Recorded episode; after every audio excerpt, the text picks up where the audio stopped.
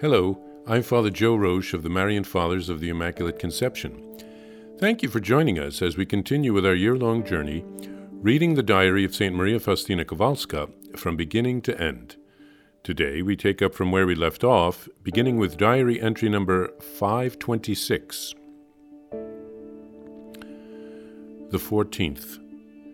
This Thursday, when we were having nocturnal adoration, at first I could not pray. A sort of dryness engulfed me.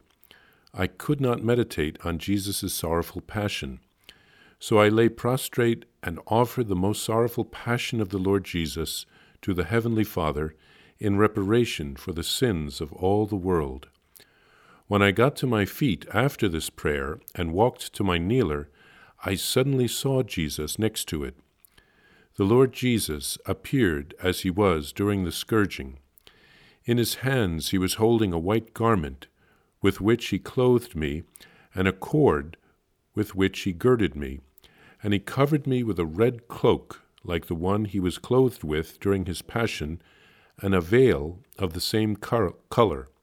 And he said to me, This is how you and your companions are to be clothed. My life from birth to death on the cross will be the rule for you. Fix your eyes upon me and live according to what you see. I desire that you penetrate into my spirit more deeply and understand that I am meek and humble of heart. On one occasion, I felt an urge to set to work and fulfill whatever God is demanding of me. I entered the chapel for a moment and heard a voice in my soul saying, Why are you afraid? Do you think that I will not have enough omnipotence to support you? At that moment, my soul felt extraordinary strength, and all the adversities that could befall it in carrying out God's will seemed as nothing to me. On Friday, during Mass, when my soul was flooded with God's happiness, I heard these words in my soul My mercy has passed into souls through the divine human heart of Jesus, as a ray from the sun passes through crystal. I felt in my heart and understood that every approach to God is brought about by Jesus, in Him and through Him. On the evening of the last day, November 15th, of the novena at Ostra Brama, after the singing of the litany, one of the priests exposed the Blessed Sacrament in the monstrance. When he placed it on the altar, I immediately saw the infant Jesus stretching out his little arms, first of all toward his mother, who at that time had taken on a living appearance.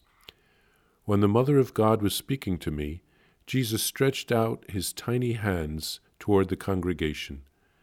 The Blessed Mother was telling me to accept all that God asked of me like a little child, without questioning. Otherwise, it would, it would not be pleasing to God.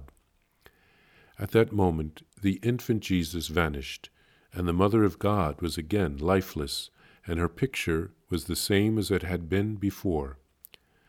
But my soul was filled with great joy and gladness, and I said to the Lord, do with me as you please. I am ready for everything. But you, O Lord, must not abandon me, even for a moment. Jesus, Mary, and Joseph, to the glory of the Holy Trinity. I asked Mother Superior, Superior Borgia to permit me to make a forty day fast, taking once a day a piece of bread and a glass of water. However, Following the advice of my confessor, Father Sopoćko, Mother Superior did not agree to forty days, but to seven. I cannot take you away from your duties completely, sister, because of the other sisters who might notice something. I give you my permission to devote yourself to prayer and to note down some of these things, but it will be very difficult for me to protect you as regards the fasting. Really, I can think of no solution to this. And she said, Go now, sister, and perhaps some light will come to me. On Sunday morning, I understood that when Mother Superior assigned me as portress, during meal times, she was doing so with the thought of giving me the opportunity to fast. In the morning, I did not go to breakfast, but a little while later I went to Mother Superior and asked her whether I had been assigned as portress in view of making it possible for me to fast unnoticed. Mother replied, When I assigned you, sister, it was with this in mind. I then saw that this was the same thought that I had had interiorly. Here, St. Faustina receives more instructions on the new congregation. The name of the congregation, which exists today uh, in a number of countries, is the Sisters of the Merciful Jesus. They consider Blessed Michael Sopoćko as their founder and St. Faustina as their spiritual foundress. Here, Jesus covers St. Faustina with a red cloth and a red veil, along with a white uh, garment and, a, and a, a cord, and he says that they will be clothed in that way. The habit, however, that the sisters wear today is uh, a traditional dark colored veil and habit, but they do wear a crucifix around their necks which hangs on a red cord. Jesus' life from birth to death is to be the rule of life for them. They are to meditate on his life. And Jesus reminds her that he is meek and humble of heart, and they are to follow his example.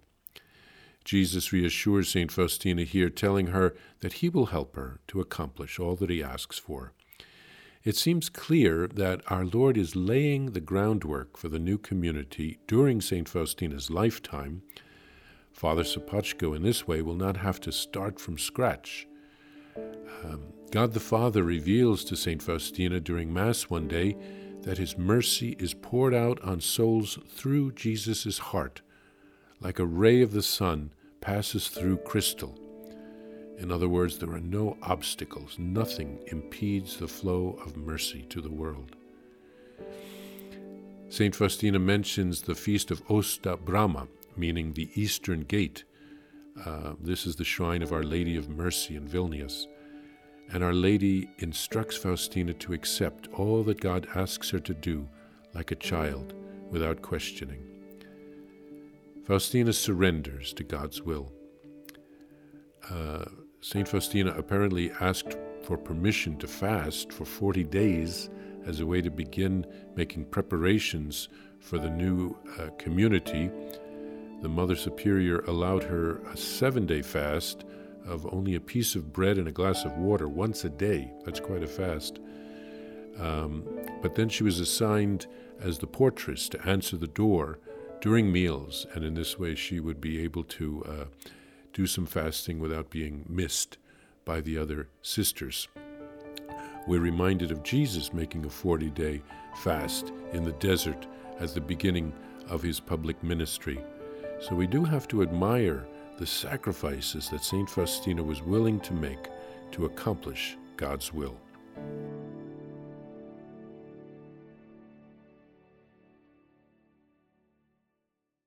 Please follow or subscribe to this podcast to receive the latest episodes and updates. If you have enjoyed this podcast, I invite you to leave a review. Reviews greatly improve our podcast ranking and will help other people throughout the world find St. Faustina's diary in a year. Remember, Jesus promised St. Faustina in diary number 1075 souls who spread the honor of divine mercy are protected by God like an infant by a gentle mother. Please help us spread the message of divine mercy. Thank you, and God bless you visit shopmercy.org to order your copy of Divine Mercy in My Soul, the diary of St. Maria Faustina Kowalska. It's available in print in English, Spanish, and Polish, and in English as an e-book, available now on shopmercy.org. Are you enjoying this podcast? I invite you to listen to more shows brought to you by the Marian Fathers of the Immaculate Conception.